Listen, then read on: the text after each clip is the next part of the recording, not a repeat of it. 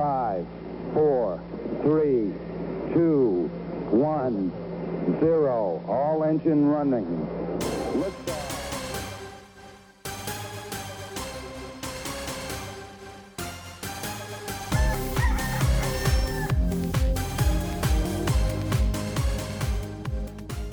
한국과 미국 스타트업 태그 기업 이야기 조강의 4센트 그 특별판 세 번째 시간입니다.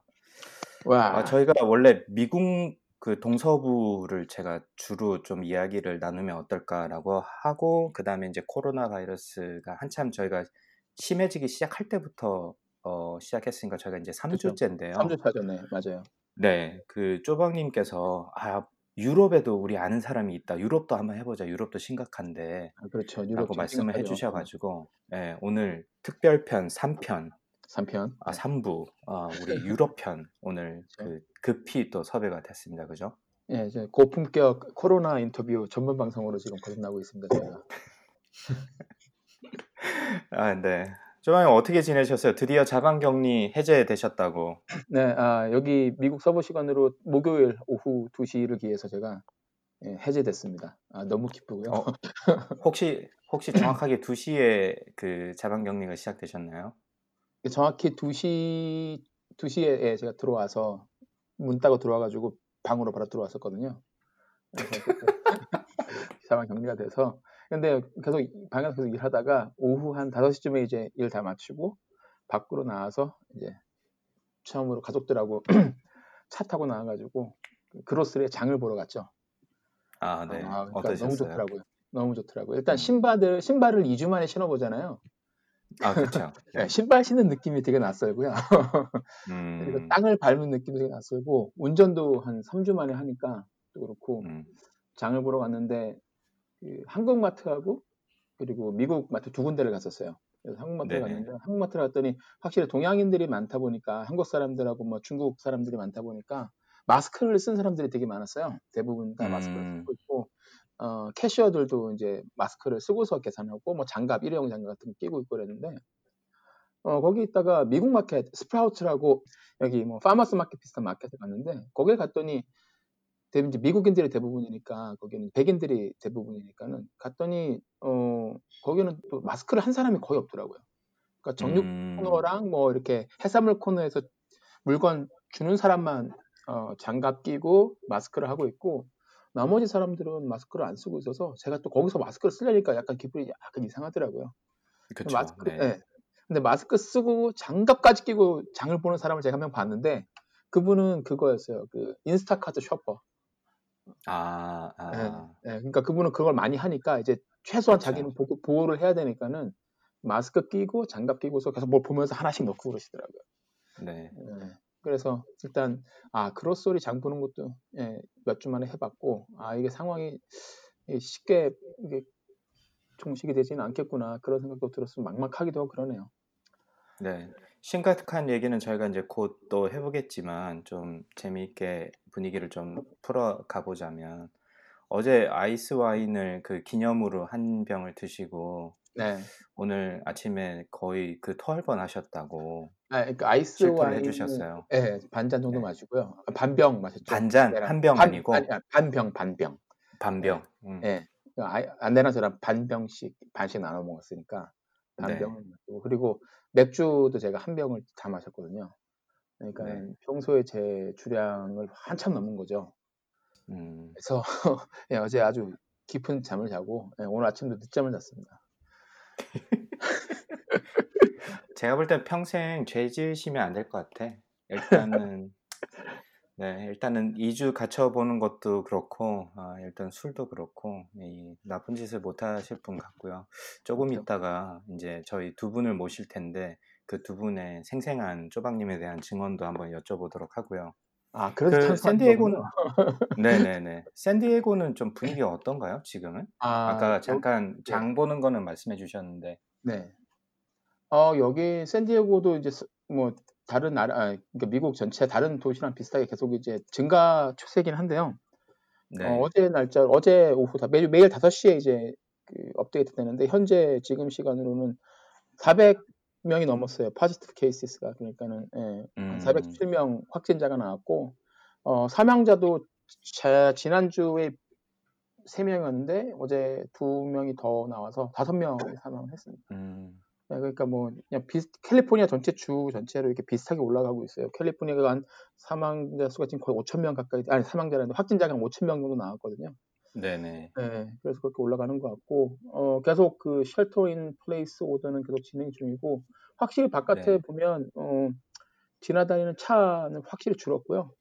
그리고 뭐 음. 중간중간에 몰 같은 데 보면은 뭐 이렇게 타겟이나 grocery 있는 몰 아니면은 뭐몰 자체 주차장이 텅텅 비어 있고 뭐 학교는 예, 애들 학교는 계속 이제 늦춰지고 있고 어, 주지사 말로는 6월 말까지 이렇게 연장될 수 있다 이렇게도 얘기 나오니까 다들 이제 네. 장기 전으로 돌입하는 것 같아요. 그래도 네. 그 그로서리 갔더니 뭐 이렇게 사재기 같은 게 이렇게 있었던 것 같긴 한데 그, 그래도 아주 심하지는 않아서 어 뭐 클로락스 같은 그런 이렇게 유생용품 닦을 거 이런 것들은 없는 네. 데도 많고 휴지는 없더라고요 아직도 조그만 마켓에 가서 음. 그런지 모르겠는데 대신 이제 먹을 거는 충분히 있었어요. 그러니까 뭐 음료랑 음. 계란도 되게 많았고 저 강박님이랑 그 선아님께서 계란이 없어가지고 그렇다 해서 갔는데 계란은 많이 있어서 계란은 이제 세 판 사왔고요. 네. 예, 그렇습니다. 뭐 나름 차분하게 진행을 하고 있는 것 같긴 한데 모르죠. 이게 얼마만큼 이렇게 버텨낼 수 있을지는 잘 모르겠어요. 그러니까요. 천천히 어제부로. 중국을 그 제끼고 이제 그렇죠. 확진자 수가 일단 이제 세계에서 제일 많은 국가가 돼버렸잖아요. 예, 예. 그러니까 네. 근데 더 늘어나기만 할 건 계속 뭐 늘어날 그렇죠. 테니까. 예. 네. 어, 뭐 강박님 계시는 곳은 어떠세요? 그 아, 저 저희는 사실 그때 계란 한참 못 산 이후로 지난주죠. 지난주가 조금 심했던 것 같고요. 뭐 음. 점점 어 그냥 진짜 new normal이 된다는 느낌? 그냥 사람들 굉장히 조심하고 네. 어 그렇지만 어제 날씨가 좋아 가지고 제가 인제 아이들 데리고 자전거 타고 동네를 한 바퀴 돌았는데 네네. 어 워낙 조용한 동네이고 저희는 아직 뭐 shelter in place나 이런 order를 내려 내리진 않았거든요. 네. 메릴랜드도 인제 그 주 전체로 보면 한 1000명 조금 안 되게 900 몇 명으로 제가 오늘 아침에 확인했는데 그리고 사망자도 한 6명인가 5명인가로 봤고 저희 카운티에서는 네. 어 지난주에 2명까지 이 확진자가 나온 이후로는 아직까지는 좀 다행히 좀 잠잠한 것 같고요. 예. 그게 인제 사람들이 좀 조용한 것 같아요. 그리고 저희가 인제 오션 시티라고 해운대처럼 놀러 그 바닷가를 네. 구경하러 오시는 관광객들이 굉장히 많은데 여기 비치랑 모든 거 다 닫았다고 제발 오지 말라고 네, 여기 그렇죠. 시장이 맞아요. 예 간곡하게 다 부탁을. 하더라고요. 다 네. 그, 그 비치 그 들어가는 입구하고 산책로 뭐. 다 하고 그래도 사람들이 걸어서 들어가서 하잖아요. 그러니까 그쵸. 거기 안에 네. 백사장 안에 있는 그 음, 뭐죠? 이거 배구 코트 그런 것도 아 네. 네트도 다 내려버리고 못 들어오게 어. 순찰도 하고 있고 뭐 네. 걸려서 이렇게 티켓 받았다는 소리들도 계속 들리고 해요. 정재영 박사님 음. 저번에 얘기했는데 네네. 이게 법에 네. 의해서 뭐 1000불 아래까지 이렇게 티켓을 매길 수가 있대요. 그래서 음. 예, 그걸 이제 어기고 있으면 안 된다고 예, 그렇게 하고 있고 음. 최대한 지금 노력을 하는 것 같아요. 예, 정부에서도. 네. 그래서 저희가 제가 돌아봤을 때는 그냥 평온한 것 같아요. 다들 어제 돌아보니까 어제 또날아 날씨가 좋았어 가지고 다들 그냥 세차하시고 음. 막집 수리하고 차고 정리하고 이러고 있더라고요. 그래서 그쵸. 아 집수리 좀 이게 많이 요즘에. 예 느낌이 좀 독특하다. 그래서 어제 옆집 할아버지랑 어 social distance, physical distance를 띄운 채 잠깐 한 2분 정도 이야기를 했는데 그 아드님이 어 그 페인트 회사에서 일하는데 페인트 네. 회사에 일손이 부족해 가지고 예, 예. 예 예 수요를 지금 맞출 수가 없다고 너무 바쁘다고 그쵸. 이때 이제 집안에 있을 그런 이야기를 페인트 하더라고요. 칠하자 그래서 그러니까. 네. 예할 일은 없고 하니까 그냥 페인트 칠하고 있는 것 같아요. 사람들이. 예. 어. 어차피 집에 지내야 되고. 그래서 예. 미국은 모르겠어요. 인제 뉴욕이나 이런 데는 사실 상황이 너무 심각해져 가지고 어 뭐 걱정이 많으실 텐데 저희 시골에서는 아직 뭐 그런 게 몸으로 직접적으로 와 닿을 만큼 그런 느낌은 아직은 안 드는 것 같은 생각이 좀 들긴 해 합니다. 음, 그렇군요. 그리고 계란이나 이런 것도 인제 인제 제한을 하더라고요. 그 마트나 이런 아. 데서. 예, 예. 예. 하나씩만 뭐2 개씩만 사 가라. 뭐 네. 휴지도 마찬가지고 그래서 점점 재고나 이런 것들이 그냥 그 일상화 되는 것 같은데 그래도 여전히 한 제가 볼 때는 한 2, 30% 정도는 비어 있는 느낌이 아직은 있고요. 그래서 음. 예, 뭐그 정도의 사- 업데이트인 것 같습니다. 메릴랜드에서는. 네. 네, 네. 학교에서 수업하는 건 어떠세요? 아, 수업하는 거요? 네. 힘들어요.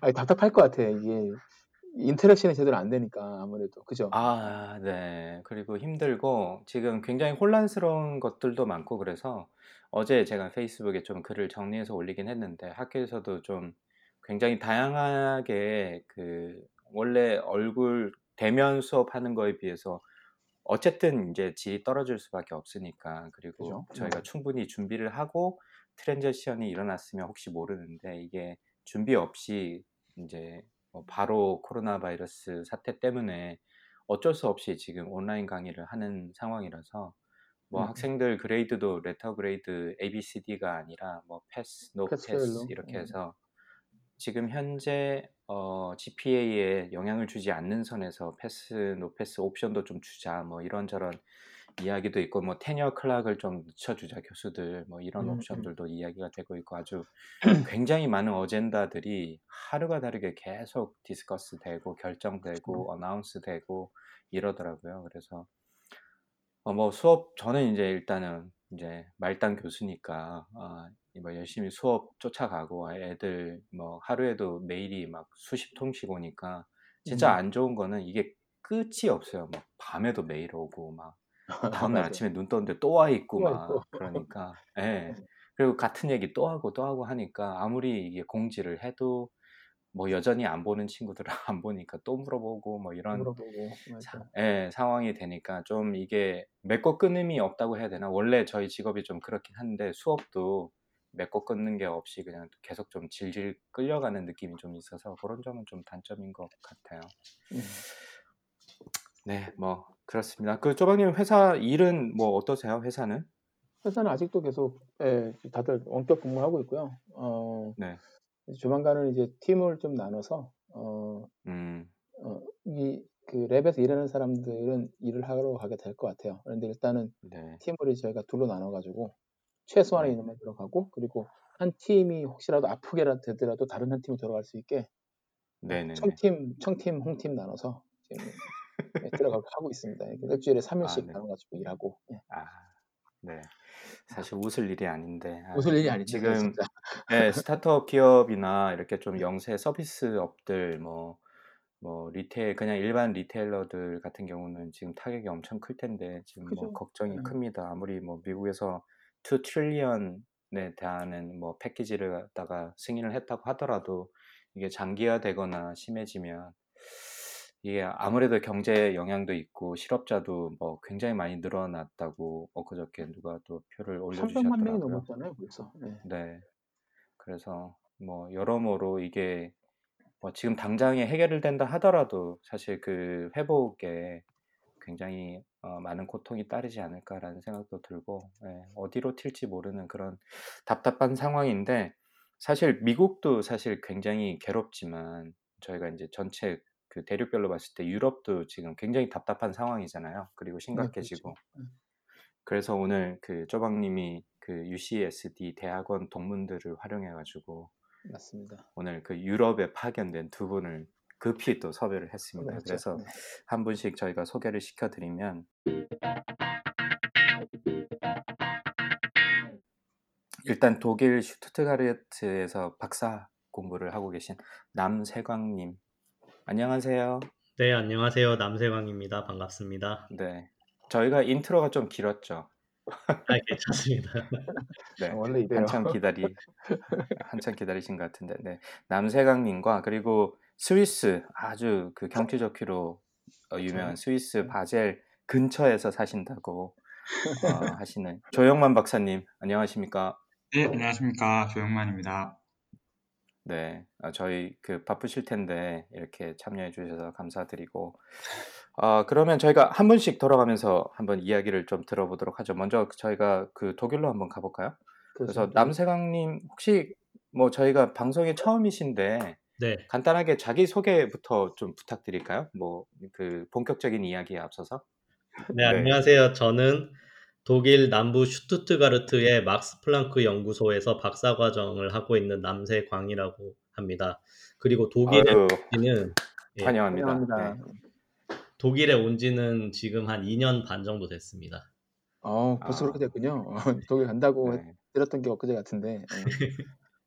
제가 사전 인터뷰를 좀 했었는데 네. 예. 샌디에고에서 석사를 마치고 이제 어, 잠깐 근무하시다가 네, 네.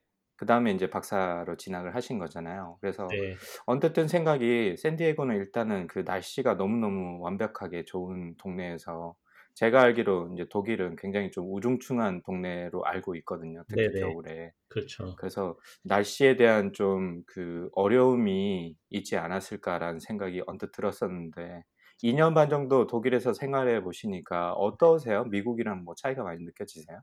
아, 일단은 미국이랑 비슷한 점도 있어요.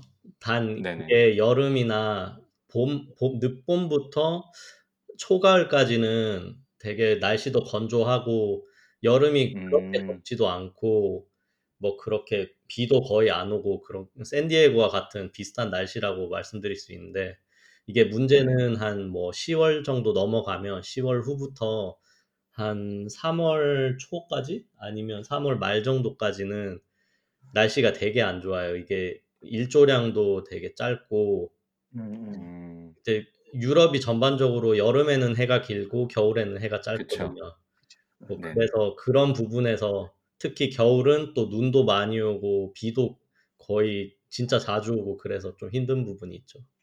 그래서 아까 잠깐 저랑 그 방송 전에 직전에 말씀을 나누실 때 예. 지금 겨울에서 그렇게 우중충한 날씨에서 막 날씨가 좋아지기 시작할 무렵 이 코로나 사태가 터지는 바람에 그렇죠. 사람들이 너무 괴로워하고 있다라고 말씀을 해주셨더라고요. 네, 사실 저도 개인적으로는 괴로운데요. 이게 지금 이 시기가 코로나가 터졌을 때 날씨가 정말 뭐 거짓말 같이 깨끗해지면서 맑아지면서 기온도 올라가면서 딱 이 시기에는 사람들이 슬슬 이제 가든에서 이제 그리를 네네. 시작하기 시작하는 시즌이거든요. 아, 근데 그걸 못 하고 있으니까 사람들이 되게 답답해하는 것 같아요. 저도 저를 포함해서요. 조방님도 샌디에고에서 자방 격리할 때 날씨 좋은 날 막 미쳐버리겠다고 말씀. 그렇죠. 집안에만 있으면 이게 정말 답답하더라고요. 그 독일 뭐 전반적인 분위기는 어떠신가 지금 현재 상황을 뭐 느끼신 보신 바대로 네. 뭐 한번 말씀을 해주시겠어요? 어, 일단은 제가 다니고 있는 연구소에서는 할, 가능한 한, 뭐, 자기 집에서 일을 할 수 있도록 다 명령이 떨어졌고요. 그리고 음. 그래서 제가 지난주에 마지막, 지난, 지지난주 목요일에 마지막으로 연구소를 갔었는데, 그때 연구소에 나온 사람이 한, 제 느낌에는 20명 정도밖에 안 된 것 같았어요. 근데 음. 평소에는 몇백 명이 들락날락 하는 연구소거든요. 네네. 그래서 어, 거의 대부분의 사람들이 이제 자가격리, 자택근무를 하고 있다고 보시면 되고, 그리고 음. 밖에서도 웬만하면 사람들이 많이 안 돌아다니고, 일단 지난주 말쯤에 메르켈 총리가 뭐 이제 행동강령 같은 거를 발표를 했는데, 3명 이상 만나면 안 된대요. 그죠. 가장 중요한 부분이 그래서 어, 예, 그래서 뭐 개인적인 모임도 당연히 불가능하고 뭐 그런 분위기입니다. 근데 한 가지 좀 힘든 점은 어, 조영만 박사님 어떻게 생- 느끼신지 모르겠지만 저희가 뭐 산책 삼아 산책이나 개인적인 운동은 가능한데 그렇게 나가면은 좀 초등학생들이나 중고등학생들이 되게 아시아인만 보면은 이제 기침을 하면서 놀리거든요, 되게. 네, 아, 그런 부분이 좀 힘든 부분이에요. 아, 그렇구나. 그 뭐 조금 점프를 했습니다만은 조 박사님 그런 거 느끼셨어요? 조영만 박사님 스위스에서? 아, 이게 제가 직접적으로 경험을 하는 적은 없어요. 근데 이제 아무래도 음, 제가 이제 사는 곳이 약간 좀이 네. 외곽의 시골 마을에 살다 보니 제가 이제 직접적으로 겪을 일은 별로 없는데 이제 회사에서 이제 같이 일을 하는 다른 사람들 뭐 특히 뭐 취리나 뭐 바젤이나 이렇게 대도시에 사는 사람들 얘기를 들어보면 아무래도 그 마스크 쓴 사람들에 대해서 적대적으로 대한다거나 뭐 이렇게 좀 음, 아까 방금 이제 말했던 것처럼 막 이렇게 일부러 헛기침을 하면서 막 놀리는 듯한 그런 그런 철없는 액션을 취하는 젊은이들이 있다는 얘기를 종종 많이 들었었어요. 한 번 되게 좀 충격적인 에피소드 중에 하나는 같이 일하는 친구 친구는 아니죠. 같이 일하는 사람이 네덜란드 사람이에요. 그 와이프는 이제 네네. 칠리에서 이제 대학 교수를 하고 있는 똑같이 네덜란드 사람이고 백인인데 백인 여성인데 이제 장을 보러 가면서 마스크를 쓰고 갔는데 그 칠리 음. 큰 길에서 갑자기 뭐 20대 초반으로 보이는 젊은 애들이 막 무리지어 나타나서는 막 면전에 대고 헛기침을 하면서 막 고래고래 소리를 아, 지르는 백인 백인인데도요? 네, 아니고? 네덜란드 사람인데 심지어 키 큰 네덜란드 사람인데 근데 근데 그래서 그래가지고 이제 막 경찰을 부르고 막 난리를 난리가 난 적이 있었대요. 근데 그 얘기를 어, 음, 듣고는 아 이제 반대로 아 이게 아시, 아시아 사람도 아니고 백인한테 그러면 진짜 아시아인들이었으면 음, 되게 좀 더 난감했을 수도 있겠다라는 생각이 음, 들더라고요. 그래요. 아, 얼마 전에 보니까 호주에서도 뭐 남학생 하나가 그 길 가다가 밤에 뭐 호주 여학생한테 맞는 영상도 올라오고 그러던데 막 옆에서는 음. 사람들이 말리지도 않고 막 이렇게 막 웃으면서 환호하고 있고 음. 저는 그래도 미국 살아도 캘리포니아는 워낙에 아시아인들이 많기도 하고 저는 밖에를 많이 안 나가서 뭐 그런 일을 직접 보지는 못했는데 아 유럽은 또 그렇, 그렇기도 하군요. 아, 네. 근데 뭐 일부의 네. 문제긴 하지만 아무래도 음. 좀 이렇게 특히나 좀 나이 어린 젊은 사람들 중에는 개 중에는 좀 철이 없는 그런 분들이 음, 있는 것 같아요. 음. 네. 뭐 어디 가나 또라이 일정량의 법칙이란 게 있지 않습니까? 뭐. 네. 그렇죠. 예, 그거는 정말 진리인 것 같아요. 누가 진짜 만드셨는지 모르겠는데. 예. 네. 근데 아까 아, 이런 말을 해도 네. 되는군요. 네, 아, 괜찮다고 그럼요. 어, 저희가 무슨 뭐 방송 심의위원회 규정에 뭘 준수하는 것도 아니고 뱉으시면 됩니다. 저희는 생각나는 대로. 방송 심의위원회 규정을 잘 모릅니다. 생각나는 대로 뱉으시면 돼요. 괜찮습니다. 자, 다시 독일로 좀 돌아가 보죠, 그러면. 네. 그, 뭐, 독일은 그 마스크 쓰는 이런 분위기는 어떤가요? 뭐, 장 보러 가시거나 이럴 때, 뭐, 어떻게 지금 하시고 계세요? 지금 아까 조영만 박사님께서 말씀드렸듯이 분위기가 마스크를 쓰면은 더 놀림을 받을 확률이 높아지기 때문에 이제 음. 저희조차도 마스크를 쓰기가 좀 두려운 상황이고 실제로 제가 오늘 아침에 제 와이프랑 슈퍼마켓을 갔었거든요. 근데 마스크를 쓴 사람을 제 기억에는 본 적이 없는 것 같아요. 음, 음, 네, 거의 쓰면은 저를 위해서 쓰고 싶지만 쓰게 되면은 좀 또 저희의 마음속에 상처를 받을까봐 좀 두려운 아, 예. 거죠. 음, 그 장 보실 때나 이럴 때 뭐 그 한국 식품 같은 거나 어떤 네. 식료품 같은 거는 괜찮으신가요? 유럽은 사재기나 이런 게 좀 어떨지 그것도 좀 궁금하긴 한데요. 아, 일단은 그 한국 식품을 사려면은 뭐 아시아마트나 이런 곳에 가야 되는데 슈투트가르트에 뭐 대표적인 아시아마트가 크게 두가 두, 두 개, 세 개, 세 개 정도 있거든요.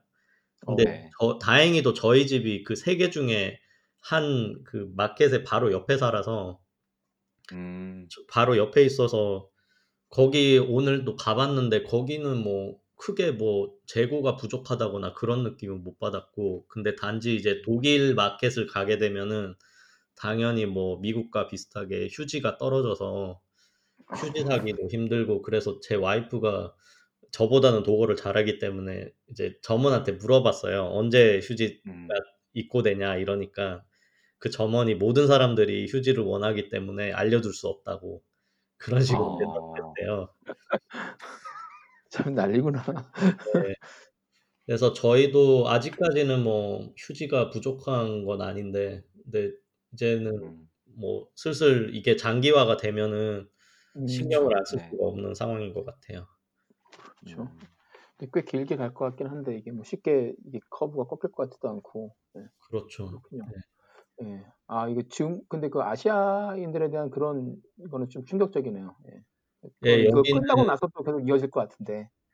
아, 그 제가 미국과 독일 사리를 좀 비교를 해드리면 뭐 미국에서 오래 산 것도 아니지만 확실히 그 캘리포니아에 비해서는 유럽이나 뭐, 유- 뭐 독일의 느낌이 좀 더 차별이 좀 있는 듯한 느낌이에요. 뭐 아무래도 캘리포니아랑 비교하면 네, 그럴 수밖에 없, 없겠죠. 예. 그래서 다시 이제 박사 과정으로 유학 나왔을 때는 그 캘리포니아의 느낌으로 나왔는데 생각보다 그뭐 정신적으로 부딪히는 부분들이 많아서 어, 네, 좀 어, 박, 유학 초기와는 좀 다른 생각을 가지고 있어요. 지금 미래 계획에 있어서. 음. 예, 아, 연구하시는 거나 이런 거는 어떠세요?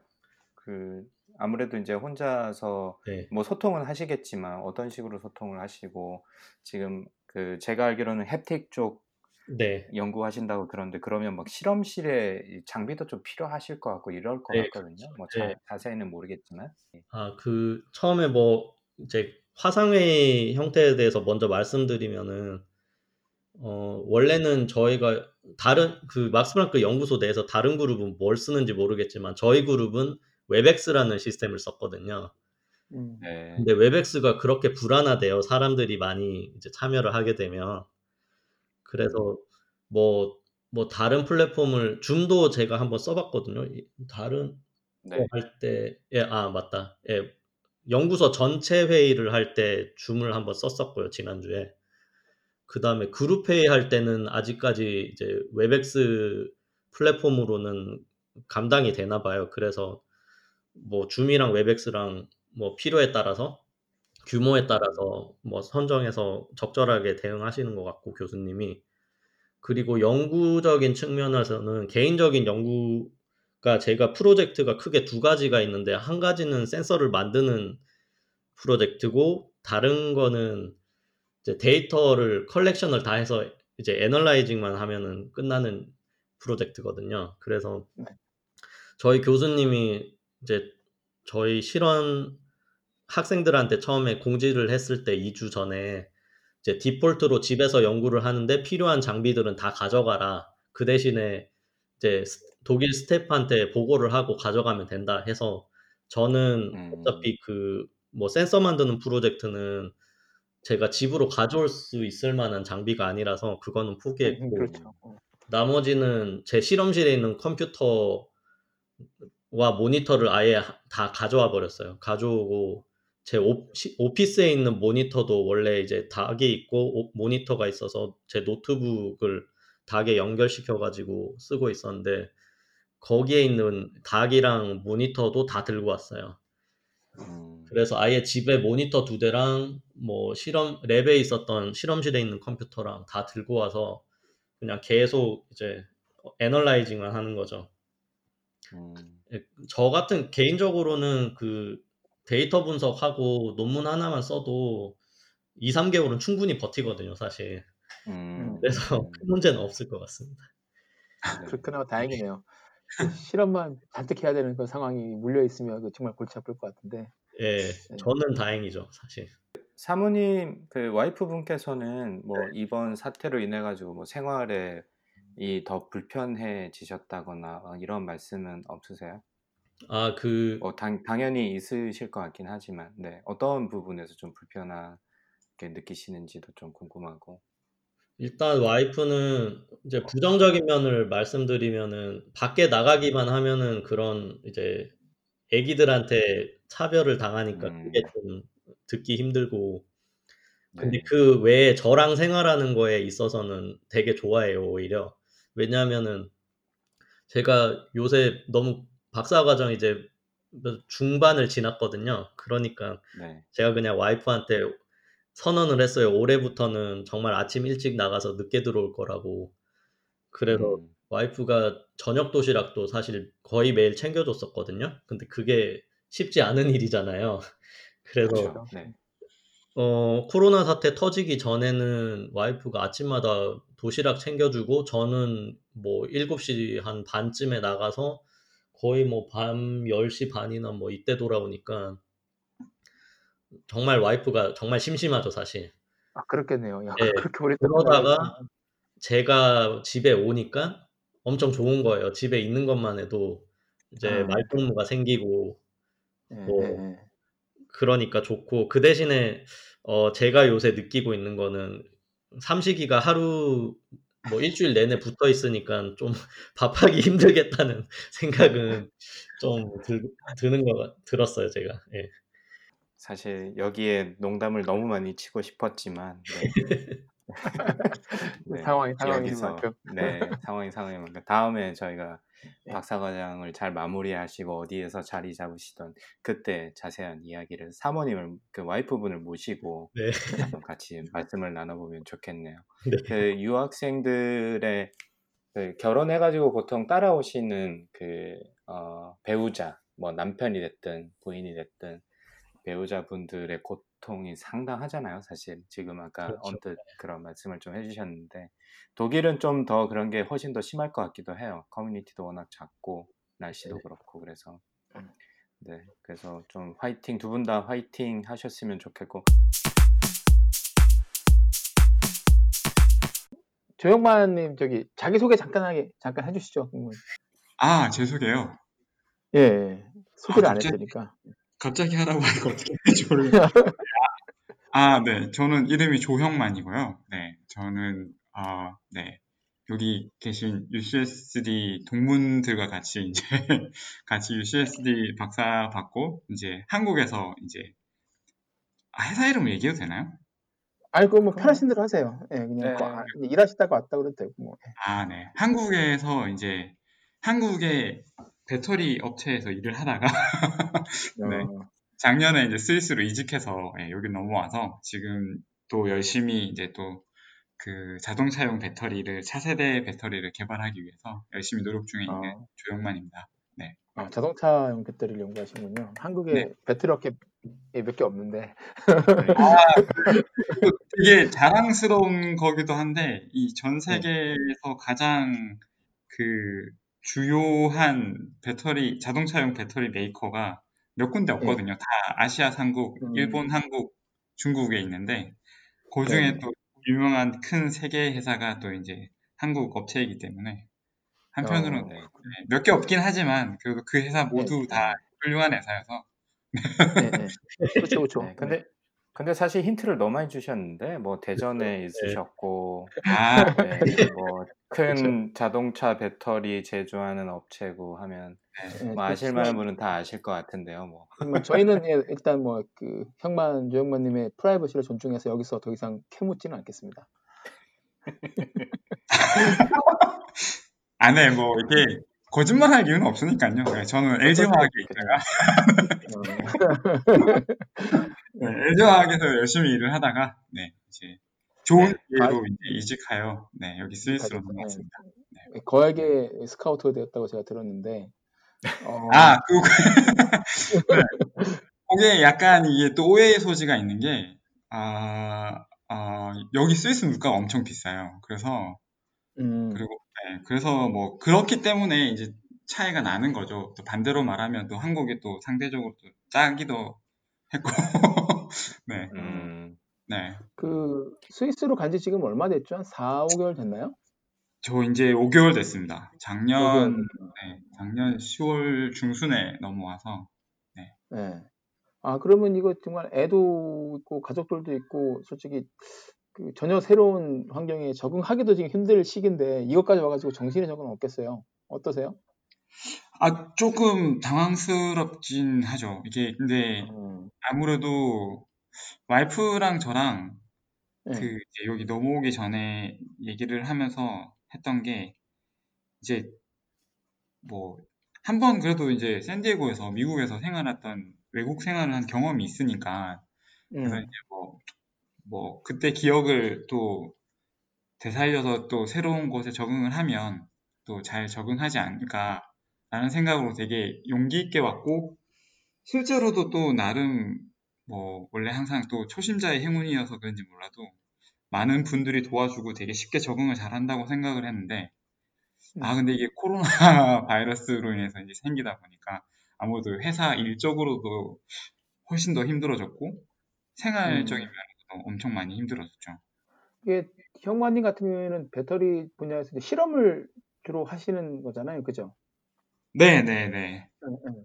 그러면 회사는 지금 뭐 어떻게 어, 계속 어, 출근을 하시나요? 아니면은 지금 당분간은 그 세광님처럼 어, 집에서 머무시면서 재택근무를 하시는 건가요? 아, 저희는 지금 이제 홈오피스라고 하죠. 그냥 재택근무?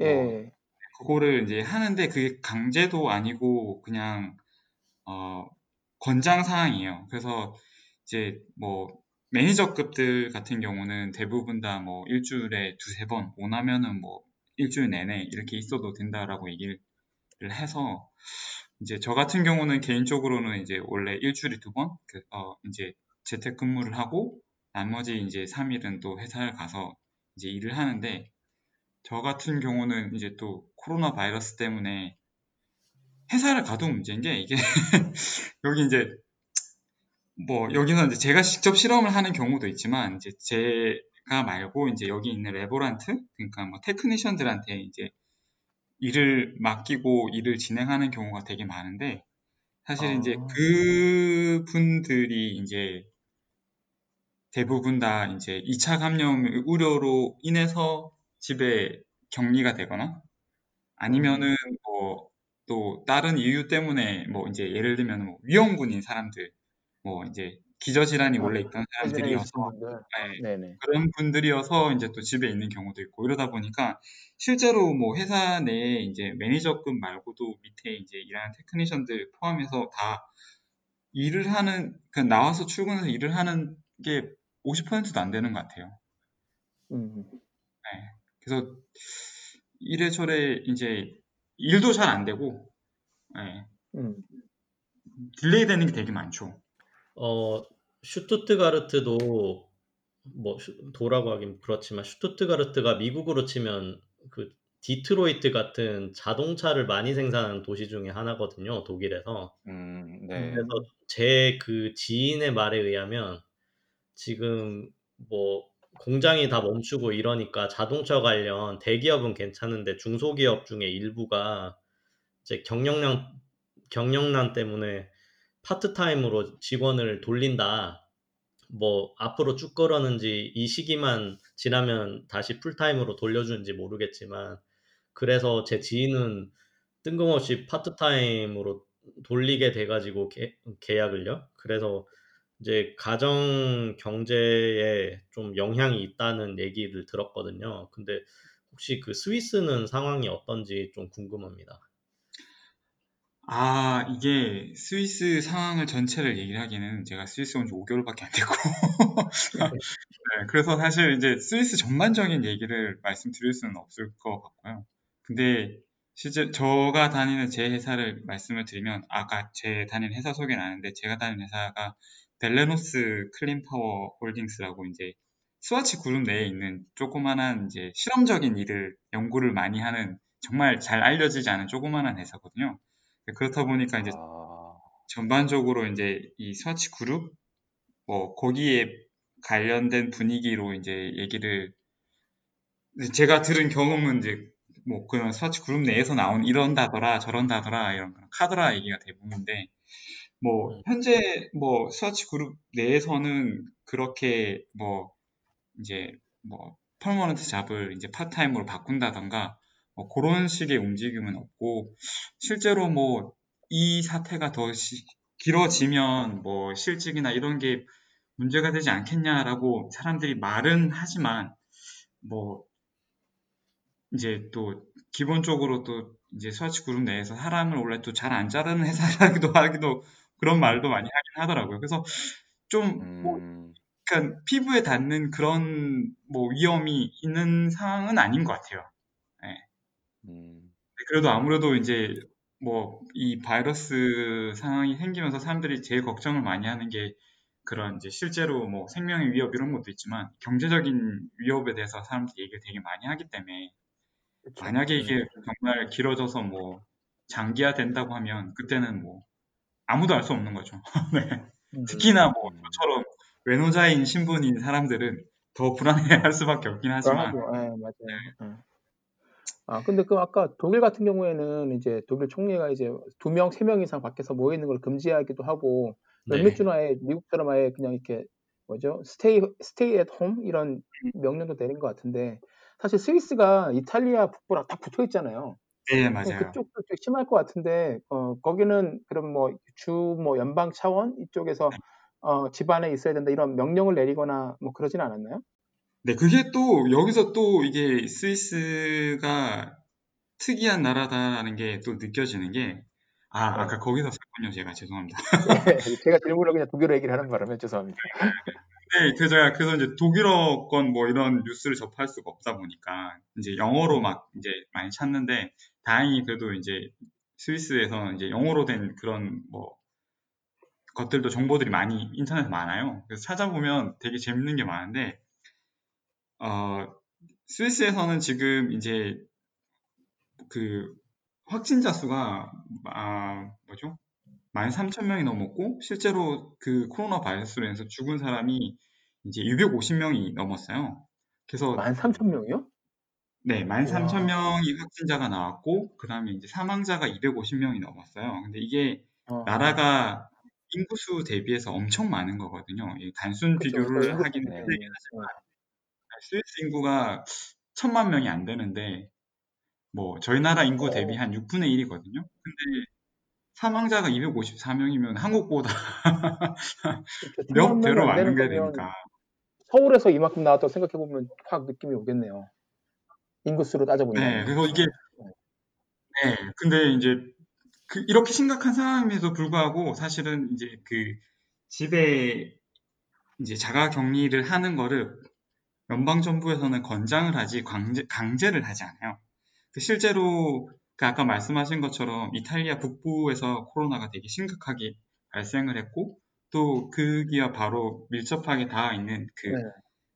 칸톤이 티치노라는 칸톤인데 거기를 시작으로 해서 엄청 폭발적으로 많이 늘어나면 네, 확진자 수가 늘고 사망자 수가 늘면도 불구하고 연방 정부에서는 그거를 강제하지 않아요. 그냥 권장 상황으로 어, 나이가 많으신 분들이나 기저질환 있는 분들 또는 뭐 그냥 일반인들도 집에 있기를 그 recommend 한다라고 얘기를 하지.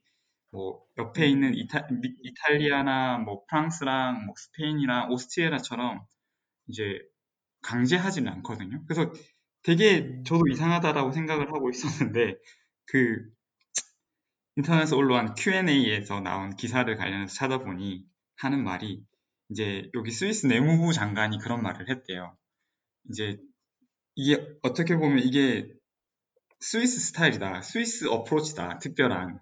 그러니까 자기들은 자기들 국민이 이해하지 못하고 납득하지 않는 거를 강제할 수 없다라는 말을 했다는 거예요. 그러면서 하는 말이 뭐 이미 주변 나라에서 프랑스나 독일에서 가- 아 프랑스 같은 경우 이제 그거 뭐지 그 강제 격리를 시켰음에도 불구하고 많은 사람들이 돌아다니지 않냐 어. 그런 얘기를 아, 하면서 걔네는 이렇게 참 얘기를 말을 했다고 안 듣는 것 같아요. 어, 네. 그래서 어차피 뭐 그렇게 해도 실효가 없다라는 뜻인 건지 아니면은 뭐 이제 일- 전체 다수의 그런 아 이게 또 특징이 이제 스위스는 직접 투표를 되게 많이 하는 나라고 또 아까 말씀 아, 스위스도 똑같이 이제 연방제 국가이다 보니 각각의 그 칸톤들이 가지고 있는 힘이 크다 보니 그래서 그런지 연방 정부에서는 그렇게 강제적으로 막 이렇게 하진 않더라고요. 그 칸톤은 아까 말씀하셨는데 미국의 주 같은 거라고 말씀하셨잖아요. 네, 미국의 스테이트와 같은 개념이죠. 그러면 각 칸톤에서 그러니까 각 칸톤도 정부가 있는 거죠, 그러면? 네, 각 칸톤도 각각의 의회가 있고 예, 정부가 예외가 있죠. 있고. 그럼 칸톤마다 뭐 어떤 칸톤 예를 들어서 아까 이탈리아 북부랑 이렇게 맞대고 있는 네. 티치노라고 그랬나요? 거기가 그 칸톤 같은 경우는 사람이 많으면 환자가 많은 많은데 여기는 그러면 좀 강하게 그런 뭐 이동 제한 같은 명령을 내리거나 그러진 않았나요? 거기도요? 그게 이제 그 전까지는 사실 크게 차이가 없었, 얼마 전까지 크게 차이 없었는데 며칠 전에 차이가 아, 하나 이슈가 있었던 게 뭐냐면 연방 정부에서 이제 그 권고 사항을 전달을 하면서 그 연방 정부에서 정한 권고 사항을 넘지 말라고 각 칸톤에다 칸톤에게 경고를 했거든요. 근데 그 중에 하나가 사실은 이제 그 필수적인 그 산업 예를 들면 뭐 food, 뭐 medical, 뭐 요런 이런 필수 산업이 아니고서는 나머지 산업들을 들에서는 뭐 이제 회사 문을 닫거나 뭐 그런 걸 하지 마라. 최대한 뭐 그런 게 있었는데 티치노 칸톤에서 며칠 전 아, 이번 주부터죠. 그 모든 그 일반 산업 공장 것들을 다 이렇게 정지를 시켰어요. 어, 네. 아 이게 제가 설명을 좀 잘못한 것 같은데 그 이전까지는 어땠냐면 상황이 그 나름 그 스위스 연방 정부에서 좀 일찍 이거를 조치를 취했기 때문에 3월 초쯤이죠. 그 이탈리아 북부에서 이제 그 코로나 바이러스가 막 확산이 되기 시작할 즈음에 이제 연방 정부에서 이제 티치노에서 확진자가 나타나고 며칠 안, 아, 바로 다음 날인가 며칠 안 돼서 바로 모든 그 뭐 주요 사람들이 모이는 그런 행사들을 다 취소를 했어요. 그리고 또 음. 며칠 안 있다가는 또 이제 그 일반 상점들 뭐 예를 들면은 뭐 그 뭐 커피숍이나 뭐, 뭐 이발소 뭐 이런 일반 상점들도 다 문을 닫고 집에서 쉬도록 이제 권장을 했거든요. 그러면서도 이제 사실 일반 회사들 뭐 공장들은 뭐 그 워크로드를 낮추더라도 이제 계속 운영을 하도록 권장을 했었는데 얼마 전에 네. 신호에서 처음으로 이제 다 공장들도 다 스탑을 하게 된 거죠. 어, 거기는 그러니까 아무래도 상황이 조금 다른 칸톤보다 심각하니까 이제 강한 액션을 네. 취했네요. 음, 네. 그것도 그럴 수밖에 없는 게 또 이 스위스 국가의 좀 특징도 있는 것 같아요. 여기가 이제 작은 나라고 또 이 물가가 높은 나라인 반면에 대신 임금이 워낙 높다 보니까 주변에 네. 이제 국가에서 많은 사람들이 출퇴근하면서 일을 해요. 그러니까 제가 있는 바젤은 독일이나 프랑스에서 국경 넘어와서 출퇴근하시는 분들이 많고 아, 거기 있으니까 같은. 경우는 이탈리아에서 출퇴근하시는 분들이 엄청 많은 거예요. 음, 그러니까 이제 이탈리아 북부에서 코로나가 커지면서 이제 그 티치노에서 이제 제일 먼저 어쩔 수 없, 어쩔 수 없이 제일 먼저 거기가 이제 심각해진 거죠. 음, 뭐 생활적인 거를 좀 여쭤보면 어, 뭐 그 업무적인 거 그 다음에 정부 차원에서의 대응은 좀 말씀을 해주셨던 것 같고 그 아이들이 있으시잖아요. 뭐 학교 네. 같은 거나 어린이집 같은 거는 지금 상황이 어떤가요? 그 스위스 쪽에? 아, 스위스요. 스위스에서는 아까 말씀드린 것처럼 연방 정부에서 권고안을 이제 계속 꾸준히 업데이트를 하면서 내면서 사실 여기도 한 2주 전부터 대부분의 칸톤이 이제 그 학교를 닫았어요. 그래서 음, 제가 있는 저희 여기 바젤란트도 2주 전부터 이제 학교들이 다 이제 클로즈가 됐기 때문에 저희 딸 같은 경우가 이제 킨더가튼에 다녔었는데 지금 이제 집에만 있고 근데 하나 또 재밌는 거를 말씀드리면 그 각각의 칸톤이 자율권을 가지고 이제 하지만 대부분 다 이제 연방 정부의 권고안을 따르긴 하더라고요. 특히 교육 관련된 거는. 근데 되게 재밌는 네. 건 연방 정부에서도 그 여기서는 crèche라고 하는 것 같은데 그 daycare 탁아소 같은 네. 그런 네네. 것들은 이제 close들을 안 시켰더라고요. 근데 음. 왜 그럴까라고 했는데 그 찾아본 기사에서는 하, 는 말이 이제 첫 번째 이유가 만약에 그렇게 타가소를 이렇게 다 닫아버리면 그 어린 아이들을 봐줘야 되는 분들이 대부분 다 이제 나이 많으신 할아버지 할머니들인데 이 할아버지 할머니들이 이제 코로나 바이러스에 취약한 분들이기 때문에 만약에 이 타가소까지 닫아버리면 그분들이 위험에 노출이 된다라는 게 첫 번째 이유고 두 번째 네. 이유는 이제 그 홈오피스를 할 수 없는 그 예를 들면 뭐 의료진들 음, 이런 분들은 네, 네. 애들을 맡겨야 되는데 맡길 수가 없잖아요. 그래서 그런 분들을 네, 위해서라도 타가소 그러니까 데이케어는 이제 필요하다라고 해서 연방 정부에서도 그거를 이제 제지하지 않고 이제 각각의 칸톤들도 이제 뭐 크게 제어하지는 않는 것 같더라고요. 그래서 뭐 물론 이제 뭐 예전보다 예전처럼 많은 아이들을 받지는 않겠지만 좀 그 아이들 수, 인원수를 낮춰서 하긴 하겠지만 여전히 이제 그런 타가소 그런 것들은 다 운영을 한다고 하더라고요. 음, 음, 네. 사실 그 사, 초반기에 몇주 전만 하더라도 영국도 이런 방식을 취했었잖아요. 영국 총리가 직접 나와서 음. 똑같은 이유로 학교도 우리는 닫지 않겠다. 음. 왜냐면 이렇게 하면 이제 돌봐야 하는 사람들이 이제 더 위험에 노출될 수가 있고 뭐 이런 얘기 하다가 갑자기 사람 수가 확- 환자 수가 확 늘어나니까 그 그거 네. 뒤집어 엎고 지금 이제 아예 거기도 락다운을 걸었는데 스위스는 그래도 그러면 뭐 정부가 아직 컨트롤이 된다 아니면 정부 어, 스위스 안에 그 의료 시스템이 이렇게 이거를 어느 정도 핸들할 수 있다라는 그런 자신감이 있는 건가요 그러면? 어, 아, 너무 어려운 질문일 것 같긴 한데. 아니 근데 저도 사실은 이제 제가 뭐 바이오 전공도 아니고 뭐 이런 네.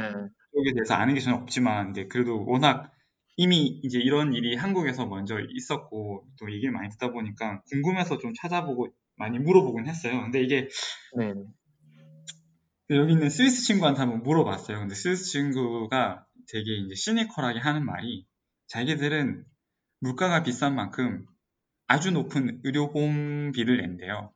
그렇기 네. 때문에 자기들의 스위스의 의료보험, 의료 시스템은 어, 충분히 좋다고 자기는 확신하기 때문에 뭐, 뭐 만약에 그 스위스의 의료 시스템이 감당하지 못하진 않을 거다라고 이렇게 나름의 그런 자신감 있는 얘기를 하더라고요. 근데 그 얘기를 하고 며칠 있다가 제가 인터넷에 봤는데 여기 이제 연방 정부의 이제 보건 정책 담당하는 분이 말씀을 하시기를 이제 워낙 이제 폭발적으로 이제 확진자 수가 늘다 보니까 그래서 지금까지는 이제 스위스 내에 이제 그 감당할 수 있을 만큼의 병상이 있는데 근데 이 상태가 앞으로 이제 일주일 이상 지속이 되면 이제 스위스 의료 네. 시스템도 붕괴될 거다라는 얘기를 했어요. 그래서 똑같네요 그러면 딴 데랑. 어. 네, 그래서 아마도 이제 이번 주 지나서 다음 주가 이제 고비가 될 것 같고 아, 관련해서는 또 재밌는 게 이제 여기 이제 스위스 군대, 스위스 아미, 스위스 음, 아미도 네, 이제 요거 관련해서 이제 이제 호출돼서 많은 사람들이 이제 그 코로나 바이러스 관련된 일에 한다 일을 이제 한다고 하더라고요. 그러면서 하는 게 이제 뭐 뭐, 대, 뭐, 병상이나, 뭐, 의료진들을 공급하고 뭐 이런 것들인데, 듣기로는 이런 케이스가 2차 대전 이후로 처음이라고. 그렇죠. 음, 뭐 그렇죠. 그런 미국도 얘기 지금 난리잖아요. 뭐 네. 샌디에고에 있던 해군 그 배가 LA 공항 LA 그 항만으로 어제 떠났어요. 아, 왜냐면 거기에 LA 환자가 너무 많으니까 일반 네. 환자들을 그 배로 옮기고 네. 일반 환자들이 떠난 그 병상을 이제 코로나 환자들을 위해서 비운다 그러더라고요. 음, 그리고 뭐 미국 이제 트럼프 대통령이 GM이랑 이런 회사한테 명령 내려가지고 군수물자 이제 가는 명령 네. 내려서 벤틸레이터 인공호흡기 만들라고 이제 명령 직접 명령도 하고 음, 진짜 2차 세계대전 이후에 처음으로 일어나는 일들인 것 같더라고요. 네. 그래도 뭐 스위스는 뭐 로슈도 있고 로- 노바티스도 거기 있으니까 아, 오, 네. 둘다 네. 바젤이잖아요 headquarter가 로슈도 네. 노바티스. 예. 이게 뭐, 바젤에서 로슈와 그 노바티스의 위상은 엄청나죠. 어, 엄청나죠. 엄청난데 단적인 예로는 뭐 바젤시의 스카이라인을 바꾸는 두 회사가 이제 노바티스랑 로슈죠. 로슈하고. 아, 네. 그 두 headquarter 이제 그 빌딩이 바젤에서 이제 가장 높은 빌딩 중에 하나여서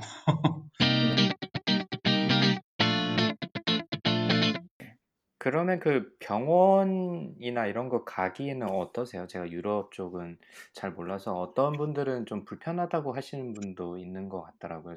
요거는 제가 그 세광님도 같이 여쭤볼 텐데, 네. 뭐 스위스에서 만약에 뭐 몸이 아, 아프다거나 이랬을 때 병원 가기는 뭐 수월한 편인가요? 미국에서도 생활을 해보셨으니까 좀 비교가 될 것 같기도 한데. 아 근데 저는 이제 아직 여기 온 지가 얼마 안 돼서 경험이 아직 많이 음. 없다 보니까 병원을 간 적은 없어요. 근데 뭐 음. 하나 느꼈던 거는 이제 여기도 이제 의료보험이 의무화, 의무가입이기 때문에 이제 저 같은 외국인들도 오면은 의료보험을 꼭 가입을 해야 된다고 하더라고요.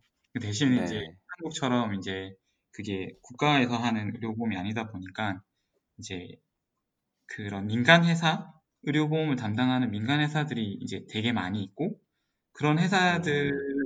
중에서 이제 이제 비교 분석을 해서 이제 싼 거를 고를 수 있는 그런 시스템인 것 같더라고요. 그 미국이랑 음. 비슷한 거네요. 아, 네, 네. 어. 뭐 그럼 근데 이제 미국이랑 미국에서 어때요? 보험료는 비슷해 아니면 더 비싸요? 거기가?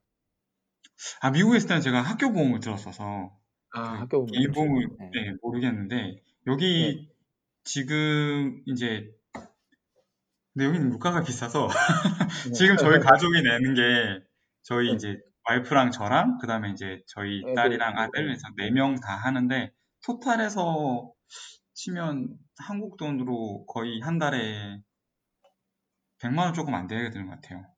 음. 아, 미- 미국보다 싼 것 같은데요? 근데 이제 제가 가입한 거는 이제 최소 수준의 기본 네. 패키지여서 그거. 네. 그렇죠. 그래서 그러니까 한, 여기도 한 달에 4인 가족이면 괜찮은 데면 한 2,000불 정도 나오거든요, 보험료가 한 달에. 음. 네, 여기도 여기는 되게 네, 회사 네, 뭐 미국이랑 비슷한 것 같아요. 네, 어, 스펙트럼이 넓어서 저처럼 이제 싼 것도 있지만 이제 여- 여기는 이제 워낙 이- 제 같은 거는 워낙 기본만 있는 거고 음, 뭐 특가나 뭐 다른 뭐 특수한 그런 것들을 이제 넣으면서 이제 점점 가격이 부는 거죠. 그렇죠, 그렇죠. 네. 아, 그럼 병원을 아직 가보신 적은 없으시겠네요. 거기 그 스위스로 가신 다음에. 네, 제가 직접 가본 적은 없어요. 네. 음, 음. 그 독일은 어떤가요, 세광님? 그 병원의 액세서빌리티는? 네, 독일은 저는 병원에 꽤 자주 가 본 적이 있어서요. 잘 말씀드릴 수 있을 것 같은데, 그 보험 제도는 독일은 공보험이 있고, 그러니까 공적인 기관이 운영하는 보험이 있고 사보험이 있어요. 근데 음. 그 공보험 안에서도 뭐 한국 같으면은 뭐한 가지밖에 없지만 독일 같은 경우는 몇 개가 되는 것 같았, 다- 같거든요. 그래서 음. 그것도 뭐 되게 웃긴 게 공보험 안에서도 커버리지가 어떤 질병에 따라서도 조금씩 다르거든요. 그래서 네. 그거에 맞춰서 공보험을 선택하면 되고 보통은 뭐 보통 막스 플랑크 연구소에서 추천해주는 그런 보험으로 다 가입하게 돼 있지만 아무튼 그 고- 공보험이 있고 사보험이 있고 그런 보험회사 안에서도 조금의 차이가 있다는 거 말씀드릴 수 있고 그리고 보험료는 저는 이제 공보험을 들고 있는데 참고로 공보험이 훨씬 보장 혜택도 좋고 좋은데 그 어떤 그 직종이나 뭐 어떤 컨디션에 따라서 공보험에 들 수- 가입을 할 수 없는 쪽 외국인들이 있거든요.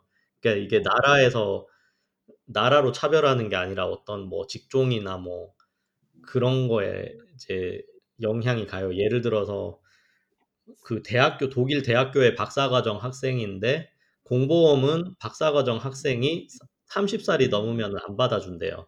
가입을 안 받아준다. 음. 뭐 이런 경우도 있어서 뭐 저는 이렇게 뭐 서른이 넘었지만 연구소에서 박사 과정을 한다는 이유로 공보험을 공보험이 저를 받아주긴 했는데요.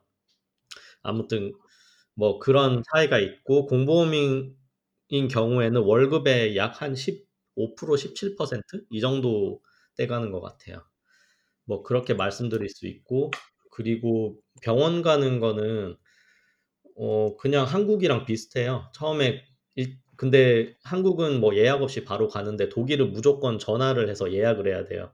근데 그게 좀 힘드니까 아무래도 독일어가 뭐 원활하지 않은 저 같은 경우는 힘드니까 좀 어려움이 있지만 그래도 어쨌거나 뭐, 뭐 여- 독일도 대부분 영어를 잘 하시는 분들이 많으니까 간호사들이 많으니까 그냥 전화를 해서 예약을 잡고 근데 예약을 잡으면은 무조건 뭐 오늘 안에는 당장 안 되고 뭐 한 다음 주나 뭐한 달이나 2 주 후나 이렇게 넉넉하게 예약을 잡아야 돼서 당장 급하게 아프면은 그냥 응급 종합병원의 응급실로 가야 되거든요. 그런 부분이 좀 불편한 점이고 그리고 예약을 잡고 가게 되면 또 웃긴 게 병원마다 그 서비스의 질이 달라요. 그러니까 예를 들어서 뭐 같은 가정의학과를 갔는데 뭐 A 병원에서 처방해 주는 방법과 B 병원에서 처방해 주는 방법이 달라서 어 이건 왜 이럴까 저희가 항상 그런 식으로 이제 되게 의문을 가졌던 적이 많은데 알고 보니까 구글 평점이 뭐 A에서는 평점이 되게 낮, 낮다거나 이런 경우가 좀 있거든요. 그래서 독일의 뭐 의료 시스템에 대해서 말씀드릴 것 같으면은 그러니까 종합병원이 아닌 레벨에서는 좀 병원마다 편차가 큰 것 같다고 말씀드리고 싶어요.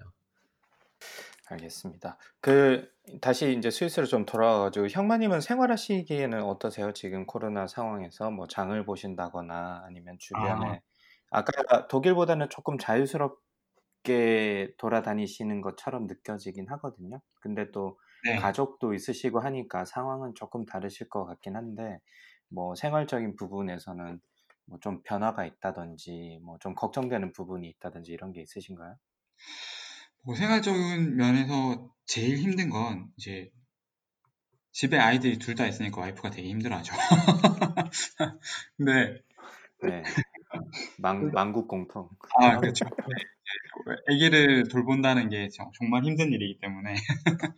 근데 사실은 뭐 제가 사는 곳이 약간 외곽에 이제 시골 마을이어서 그런지는 몰라도 그 집 밖에 보이는 풍경에서 크게 변화는 없어요. 그러니까 스위스 정부 차원에서도 집에 있는 걸 강제하지 않다 보니까 이제 뭐 그 빈도나 사람 수는 적, 적지만 여전히 뭐 날씨를 즐기기 위해서 뭐 이렇게 나와 있는 사람들, 뭐 산책하는 사람들, 뭐 여전히 보이고 또 뭐 마트나 이런 데를 가면 사실 이제 처음에 뭐 한 2주 전, 1주 전, 2주 전 이제 코로나가 막 심각해지기 시작하는 그때쯤 한 2주 전쯤 되겠네요. 그때에는 마트 갔을 때는 이제 무슨 이유인지는 모르겠지만 여기도 휴지가 없었어요.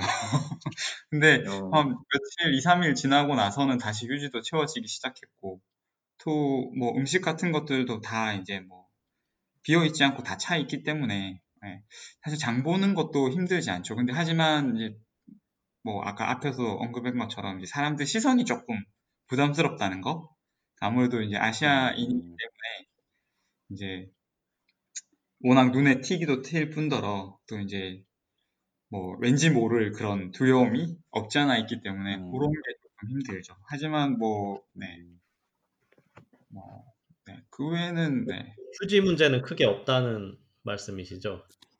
아, 휴지 처음에는 그게 마트에 갔는데 휴- 마트마다 다 특히 그 화장실 휴지라고 하죠. 두루마리 휴지?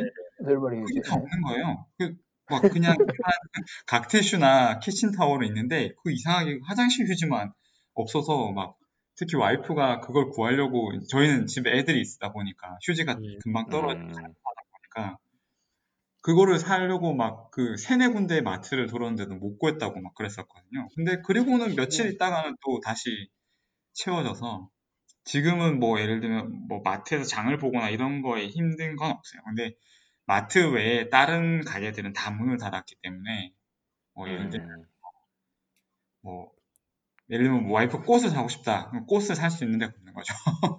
하지만 뭐 음. 생필품 관련해서는 뭐 크게 어려움은 없는 것 같아요. 그러시구나. 그 뭐 하우징 스타일이 어떻게 되세요? 스위스에서는? 뭐 아, 지금 주택 같은 데 사시는 건가요? 아니면 아파트 컴플렉스 같은 건가요? 네, 저는 지금 아파트긴 한데 이제 뭐 조그만한 아파트예요. 이게 삼- 음, 한국식으로 하면은 3층? 음, 3층, 1층, 2층, 3층만 있고 각 층마다 이제 두세 대만 있어서 네, 음. 아파트라고 네, 그럼 연- 연립주택 뭐, 같은 뭐, 느낌이네요. 아, 근데 주변에 좀 돌아다니시고 그러실 수는 있겠네요. 그러면. 네, 네. 그 제가 있는 곳이 좀 이렇게 외곽이다 보니까 저희 집 뒤로 조금만 걸어 나가면은 이제 그 밭이고 막그 음, 농장이고 막 그래요. 말들이 뛰어다니고. 그 길 옆으로 되게 이제 산책로도 잘 돼 있고 특히 이제 지금부터 시작해서 이제 4월 달까지 해서 여기 이곳에 이제 체리 나무에 체리 체리 나무에 꽃이 한창 많이 필 때거든요. 그래서 되게 네. 뭐 야생화에 더불으며 그런 것들이 많은데 그런 산책로를 저희도 이제 와이프랑 같이 이제 자주는 못 가지만 이제 뭐 그래도 주말에 한 번씩 나가거든요. 근데 가면은 음, 예전보다 사람이 좀 줄었다 뿐이지 여전히 뭐 가족 단위로 이렇게 뭐 이렇게 산책 나오신 분들도 많고 음, 하나 뭐 이건 제 느낌적인 느낌인데 느낌이라면 예전에 비해서 조금 바뀐 거는 예전에는 산책하는 사람이 많았다면 한 며칠 사이에 지금은 이제 산책 말고 자전거 타는 사람들이 많다라는 느낌 정도? 음, 어, 그 얼마 전에 뉴스에도 뭔가 빨리, 나왔는데 뭐 이렇게 네. 코로나 바이러스 이 시대에 할 수 있는 뭐 그런 activity 중에 하나가 자전거도 있다고 하더라고요. 아무래도 이제 다른 사람과의 접촉이 밀접하진 않으니까.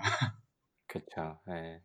두 군데 다 뭐 일단 그 공적 보험이나 이런 그걸 무조건 하게 돼 있으니까 보험이 없다거나 이런 상황은 거의 예. 없겠네요. 미국 근데 이제 미국은 보험이 사실 그런 분들이 문제잖아요. 없는 사람도 많고 있어도 이제 코로나 같은 경우는 지금 검사를 받기가 힘들잖아요. 전화해도 다 그쵸. 집에 네. 있으라 경증이면 그냥 집에 있으라고 그렇게 얘기는 한다 그러니까 음. 네네. 이게 진단할 수 있는 그 능력이 안 되니까는. 근데 스위스는 코로나 진단을 했구나. 어. 코로나 바이러스와 관련해서는 여기도 되게 좀 그 진단을 잘 안 해주는 경향이 큰 것 같아요. 예를 들면 이제 회사 내에 이제 또 다른 분 와이프 같은 경우는 이제 의심 증상이 들어서 이제 겁이 나서 이제 이제 그 뭐지 아, 진단을 받고 싶다고 병원을 갔는데 그 병원에서 음. 이제 하는 말이 위험 지역에 갔던 경험이 있는 것도 아니고 나이가 많은 것도 아니기 때문에 이제 진단을 해줄 수 없다라고 하면서 돌려보내줬다고 하는 식으로 음. 지금 그리고 저희 제가 이제 여기서 주변에 듣고 보고 하는 느낌도 자기가 좀 의심스러워서 얘기를 하면 첫 번째 내려진 조치는 집에 일단 가 있으라는 거예요. 집에 가서 뭐 음. 일주일이든 이주일이든 자가 격리를 하고 그때 증상이 증상이 심해지면 그때 이제 전화로 먼저 문의를 하고 하라는 식으로 얘기를 해서 그 진단을 쉽게 받을 수 있는 분위기는 아닌 것 같아요. 여기도 스위스는. 네. 예, 독일도 비슷하게 뭐 같은 도거 문화권이라 그런지 몰라도 그 한 일주일 전쯤에 막스 프랑크 연구소의 어떤 한국 분께서 약간 자기가 생각하기에 그 뭐 의심 환자 같아서 병원에 연락을 했대요. 네. 근데 그 병원에서 뭐 조, 조영만 박사님 말씀하신 거 비슷하게 좀 더 기다려 보라고 원래는 독일 법칙으로는 직접적인 그 환자랑 확진자랑 커넥션이 직접적으로 없는 이상은 없지 않는 이상은 안 하게 돼 검사를 못 하게 돼 있대요. 그래서 근데 그 얘기를 하다가 이제 다른 한국 분이 또 의심 증상 뭐, 뭐 감기인지 진짜인지 모르겠지만 감기 같은 데 걸리셔가지고 또 병원에서 확인 검사를 받고 싶은데 코로나 검사를 받고 싶은데 검사를 못 받는 상황이 또 생겼었거든요. 그래서 음. 박사님들이 말씀하시는 게 지금 그렇게 의심 환자가 이렇게 많은데도 검사를 못 받고 있는 상황인데 어, 그 말은 지금 앞으로 저- 환자가 얼마나 더 증가될지 너무 무섭다고 그런 식으로 말씀해 주시더라고요. 그리고 코로나 관련해서 그 다른 지역은 모르겠고 슈투트가르트는 제가 생각하기에 잘했다는 이제 정책 중에 하나가 뭐냐면은 그 버스 기사들이 원래 버스 탈 때 슈투트가르트에서는 앞쪽으로 버스를 타서 티켓을 버스 기사한테서 살 수가 있어요. 돈을 내고 동전 네. 뭐 카드 결제도 가끔씩은 되는 데도 있던데 어쨌거나 현금을 내고 기사한테서 티켓을 사는데 코로나 문제가 발생된 직후에 그 모든 티켓은 앱으로 사거나 아니면 뭐 역 같은 데 가, 가보면 티켓 발매기 있잖아요. 네. 그런 데서 음. 사고 이제 버스 기사는 아예 앞으로도 타지 말라고 하면서 버스 기사가 앞 제일 앞쪽에 문을 안 열어주고 그 다음에 뒤에서 타서 버스 기사로 가는 통로에 아예 그런 테이프 같은 걸로 막아 버렸어요. 아 이게 음. 접촉 그래서- 그 접촉 못하게끔. 음. 예, 접근을 못 하게끔 해가지고 버스 기사의 그 복지도 좀 생각하는 게 저는 좀 개인적으로는 괜찮은 정책 아닌가 하는 걸 느꼈어요. 어, 네. 네. 그건 좀 다른 것 같네요. 네. 네. 뭐 미국에서도 그 점원 그 cashier랑 손님 사이에 뭐 비닐 막을 세운다든지 뭐 네, 그런 아크릴판 이렇게 부스를 세우는 데 있더라고요. 뭐 sneeze 네네네. face라고 그러는 걸 이렇게 얘기하는 것 같은데. 네. 오늘 아침에 독일 슈퍼 갔을 때 다 앞에 cashier 앞에 다 이제 비닐 플라스틱 벽인가요? 그런 걸 다 세워가지고 음. 어, 카드 결제기만 구멍 내가지고 결제하게 만들고 뭐 그렇게 다 해놨더라고요. 아, 아, 그렇구나. 많이 바티 그 이런 제품들 디자인도 많이 바뀔 것 같아요. 이제 웬만하면 이제 뭐 그 접촉하는 거 없이 비대면으로 그냥 예, cash는 점점 더 안 쓸 것 같기도 하고. 어, 근데 저희는 그 한 가지만 더 말씀드리면 슈퍼에서 그러니까 독일 전체적으로 지금 그 사람과 사람 사이의 거리를 2m, 1.5m에서 2m 정도 떨어뜨려서 다녀라고 음. 해서 그죠. 슈퍼에서도 어, 모든 슈퍼가 그렇진 않은데 어떤 슈퍼는 그 강제로 카트를 밀게 하거든요. 그러면 자연스럽게 2m 거리가 유지되니까 그렇죠, 그렇죠. 음, 한 가지 걱정되는 거는 그러면 카트에 그 세균 묻어 있는 세균은 어떻게 되는지 어떻게 처리하는지 좀 궁금하긴 했었어요. 아, 그쵸. 여기 유튜브에 보시면 그 뭐죠 CDC인가 한 미국 거기서 일하시는 분이 나와가지고 병원에서 일하시는 의사인가 나와서 이렇게 얘기하는데 그 프로토콜을 자기가 어떻게 하는지 집에서 하는지 보여주더라고요. 그러니까 예. 카트 밀 때도 다 그걸로 닦고 예. 가지고 와서 테이블 이제 놔둔 테이블 가운데다 이제 뭐죠 그 테이블 붙여가지고 왼쪽은 그 오염된 곳, 오른쪽은 깨끗한 곳에서 그 봉지에서 하나씩 뺄 때마다 그걸 다 닦아서 오른쪽으로 놓고 거기서 한번 손 다시 닦고 그걸 그대로 이렇게 그 냉장고에 넣더라고요. 이렇게 해야지 이게 당신들 가족과 당신을 지킬 수 있다고 얘기를 막 하더라고요. 그러니까 아 이게 네, 갈수록 이건 뭐 이게- 웃어야 될지 울어야 될지 모르겠습니다. 네. 그러니까요. 어떻게 보면 좀 웃긴 일인 것 같기도 하고. 예. 네, 저도 저도 그래서 장 볼 때 좀 조심하게 되기도 하고 신경이 계속 쓰이긴 하더라고요. 뭐 그렇다고 그 정도까지 하는 건 아닌데. 그러니까 뭐 몇 시간이라도 산다고 이렇게 막 계속 연구 결과 나오고 그러니까 대부분 그렇게도 음, 하고 그러니까요. 예. 그 시켜 드시기도 하세요? 그러면 강박님 요즘에 그 네, 레스토랑에서 저희는 일주일에 한 번 정도 예. 시키는 건 아니고 제가 직접 가서 그냥 아, 테이크아웃 픽업 어. 해서 예, 저, 저희는 이제 픽업을 하면 좋은데 이제 제가 얼마 전까지만 해도 이제 자가 그쵸. 격리 중이어서 나가지 못하니까 Uber랑 뭐 DoorDash Postmates를 음. 시켰는데 어 예, 시키는데도 그것도 다 받아오면 그러니까 그 이제 집 앞에 놔두고 가는 거죠 걔들이 그 전에는 제가 나가서 네, 받아야 되는데 집 앞에 놓고 갈 수 있게 해놨더라고요 그렇게라도 해서 이제 이 레스토랑들이 그래도 매출이 계속 생겨야 되니까 그렇죠. 네.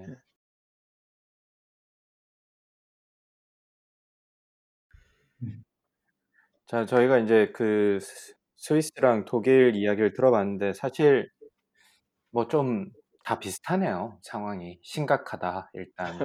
그렇죠 예, 뭐 좀더 지속되면 이제 병상이 모자랄 수가 그렇죠. 있다 네. 똑같은 거 같네요 그럴 네, 것 같아요. 조금 독일은 하루에 지금 네. 만 명씩 늘어나고 있거든요.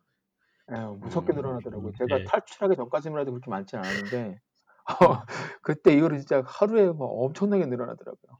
네.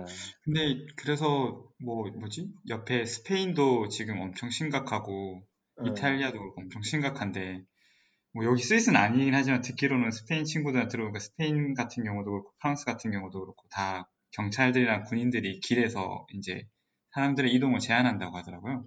음, 그런데도. 불구하고 이렇게 폭발적으로 느는 거 보면 사실 이 한국에서 하는 방법이 더 옳은 게 아닌가. 네. 음, 근데 뭐, 네. 뭐 하고 싶어도 못 하는 거잖아요. 그렇게 안 되는 아, 뭐 물론 그런 면도 없잖아요. 지금. 네. 그래서 미국도 그렇게 되면 좋을 텐데 뭐 그렇게 할 수 있는 방 뭐 이게 능력이 안 되니까 시스템 갖춰지지 않았으니까. 아 네. 이런 시기에 저희는 왜 다 한국이 아니고 외국에 나와 있는 걸까요? 아 그런데 그 마지막으로 한 가지만 더 말씀드리면 저희 같이 장기 거주가 외국에서 장기 거주가 가능하면 그나마 다행인데 보니까 그렇죠. 마침 그 한국에서 독일로 교환 교환 학생으로 온 학생들이 되게 문제가 많았더라고요. 코- 이제 음, 그쵸. 예, 네. 음, 그런 학생들이 지금 학교 다 연기되고 개강 연기되고 이러니까 돌아가야 되나 말아야 되나 그 다음에 뭐 개, 개 중에는 비자도 연장시켜야 되는데 뭐 예를 들어 여행 비자로 왔는데 여기 오자마자 비자 연장시켜야 되는데 그 시청이나 이런 데 다 문 닫고 이래가지고 그것도 안 되고 뭐 어떻게 해야 되냐 뭐 그런 사람도 많고 또 뭐 뭐 독일 유학생들 중에서는 이제 돌아갔는데 비행편 겨우겨우 찾아서 돌아갔는데 뭐 온라인에서 엄청 왜 돌아왔냐고 그 욕하시는 음. 분들도 많았다 뭐 이런 얘기도 들려오고요. 그래서 차라리 이렇게 장기 거주하는 저희는 다행이라고 생각하고 있어요. 네, 뭐 저희 저 여기 주변에도 사실 뭐 자세하게 말씀드릴 수는 없습니다만은 좀 웃지 못할 일들이 음. 많더라고요. 안타까운 일들도 그래서 네, 하루 빨리 좀 모쪼록 잘 마무리가 됐으면 좋겠고 저희 두 분은 처음 저희 방송 지금 녹음을 하고 계시는 건데, 어, 그 올해 또 형마님 같은 경우는 제가 세광님은 저희 방송 많이 들었는지 오늘 제가 페이스북 친구가 돼가지고 네. 사실은 자세히는 잘 모르고 형마님 같은 경우는 그 조 박사님 같은 경우는 좀 저랑 오- 꽤 오래 전부터 친구로 하고 저희 방송도 자주 들어주셨던 걸로 알고 있는데 직접 방송에 나와서 스위스 이야기를 해 주셔서 일단은 호스트로서 감사드리고 뭐 어떠셨나요? 직접 해보시니까 방송을. 아, 사실 제대로 한 건지 잘 모르겠어요. 이게 반대로 말하면 너무 편하게 해주셔서 그냥 편하게 그냥 전화 통화하는 것처럼 하긴 했는데, 네. 근데 또, 또 반대로 얘기를 하면, 아, 이게 제가 방송에 적합한 얘기를 한 건지, 뭐 필요한 얘기를 한 건지, 제가 제대로 원하시는 걸 잘 전달을 한 건지라는 그런 의구심이 되게 많이 드네요. 아유, 잘하셨습니다. 형님도 할 걱정하지 마세요. 말씀하실 때 오늘 뭐 예, 멍석가루 올리니까 말씀을 많이 하시고 좋았습니다. 세강 세강님은 어떠셨나요? 아, 저는 한 그 2주 전부터 센서를 집중적으로 만들면서 이 강, 이 뭐죠? 팟캐스트를 집중적으로 들었었거든요, 사실. 그래서 한. 대여섯 편 몰아서 들었는데, 아 그랬구나. 저도 사실 개인적으로는 아, 초대해 주시면 정말 좋을 것 같지만 제가 뭐 스타트업에 관련돼서 아는 바도 없고 관련도 없는 사람이라 항상 아쉬워하고 있었던 차에 불러주셔가지고 너무 저는 개인적으로는 영광이고요. 앞으로도 아, 뭐. 제가 기회가 되고 도움이 된다면 적극 참여하면은 좋을 것 같습니다. 네, 저희 방송이 그거지 않습니까? 스타트업 tech 기업 이야기잖아요. 네. 예, 그거 tech 기업이 들어 있습니다. 네, 예, 독일 특별편도 방송했었고 그때 나왔던 박가람님이 자주 네, 가시던 막스 도시, 프랑크. 아, 네, 예, 그것도 그 독일에서. 예. 제일 좋아하는 도시가 슈투트가르트. 아 그런가요? 예, 거기 뭐죠 와인 밭이 그 주변에 있다고 아, 예, 아, 저도 가봤는데 진짜 좋아요. 예. 예, 저보고도 나중에 가면 거긴 꼭 가보시라고 이렇게 추천해 주셨는데 뭐 나중에 이제 때문에. 코로나 사태 종료되면은 두 조 박사님이 슈투트가르트에 오시면 저희 집에서 같이 그릴하고 재밌게 노- 놀면 좋을 것 같네요. 아, 진짜 그런 예, 일상이 다시 돌아왔으면 정말 좋겠, 네. 좋겠습니다. 아, 진짜 너무 이, 그런 게 그, 그때가 그립네요, 정말. 그냥 아무렇지도 않고 밖에 나가 사람들하고 어울리고 고기 구워 먹고 뭐 이렇게 그러게요. 술 마시고 그랬던. 예. 아, 네, 그러고 보니까 세강님은 그 막스 프랑크가 사실 정부 출연연에서 많이 그 벤치마킹을 많이 하기도 하고 그랬거든요. 한국에서 네네. 뭐 물론 네. 에트리에 정부 전자통신연구원에 계셔가지고 잘 네. 아시겠지만 뭐 그런 얘기를 한번 저희가 집중적으로 이야기를 해보는 것도 뭐 좋을 것 음. 아, 같다는 초대해 생각이 예. 들었습니다. 저도 생각하고 있는 부분이 많아서요. 예. 그러니까요. 예. 아무래도 두 군데를 다 경험을 하셨던 분이라서 좀 음, 음, 다른 어, 비교 분석이 좀 가능하지 않을까 싶은데 저는 일단 그 이름만 듣고 사실 그 막스 프랑크 연구소의 디테일한 건 점은 잘 모르니까 뭐 예. 그런 얘기도 재밌을 것좀 같다는 좀 내부인의. 정보가 제일 정확하죠. 예. 그러니까요. 네. 자, 뭐 모쪼록 두 분 그 건강하시고요. 외국 생활, 외국 노동자, 외국 학생으로 살아가기가 진짜 힘든데 어, 또 미국도 아니고 그나마 저희가 조금이나마 익숙한 어, 제 3국에서 또 열심히 생활하고 계신데 뭐 모쪼록 건강하시고 어, 이번 코로나 사태가 끝나면 제가 스위스 유럽 이제 한 바퀴 일주를 하면서 두 분을 찾아갈 날이 곧 오길 기대해 보겠습니다.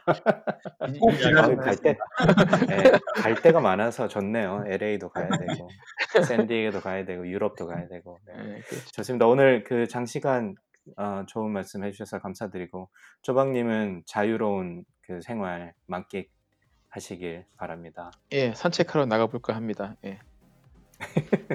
네, 그러면 어, 저희 방송은 빨리 편집해서 아무래도 적시성이기 때문에 아마 오늘 내일 올라갈 것 같습니다. 저희가 빨리 편집해서 수고 많이 하셨고요. 그러면 다음에 방송으로 또 찾아뵙도록 하겠습니다. 감사합니다. 감사합니다. 네, 감사합니다. 잘 뵙겠습니다. 수고하십시오.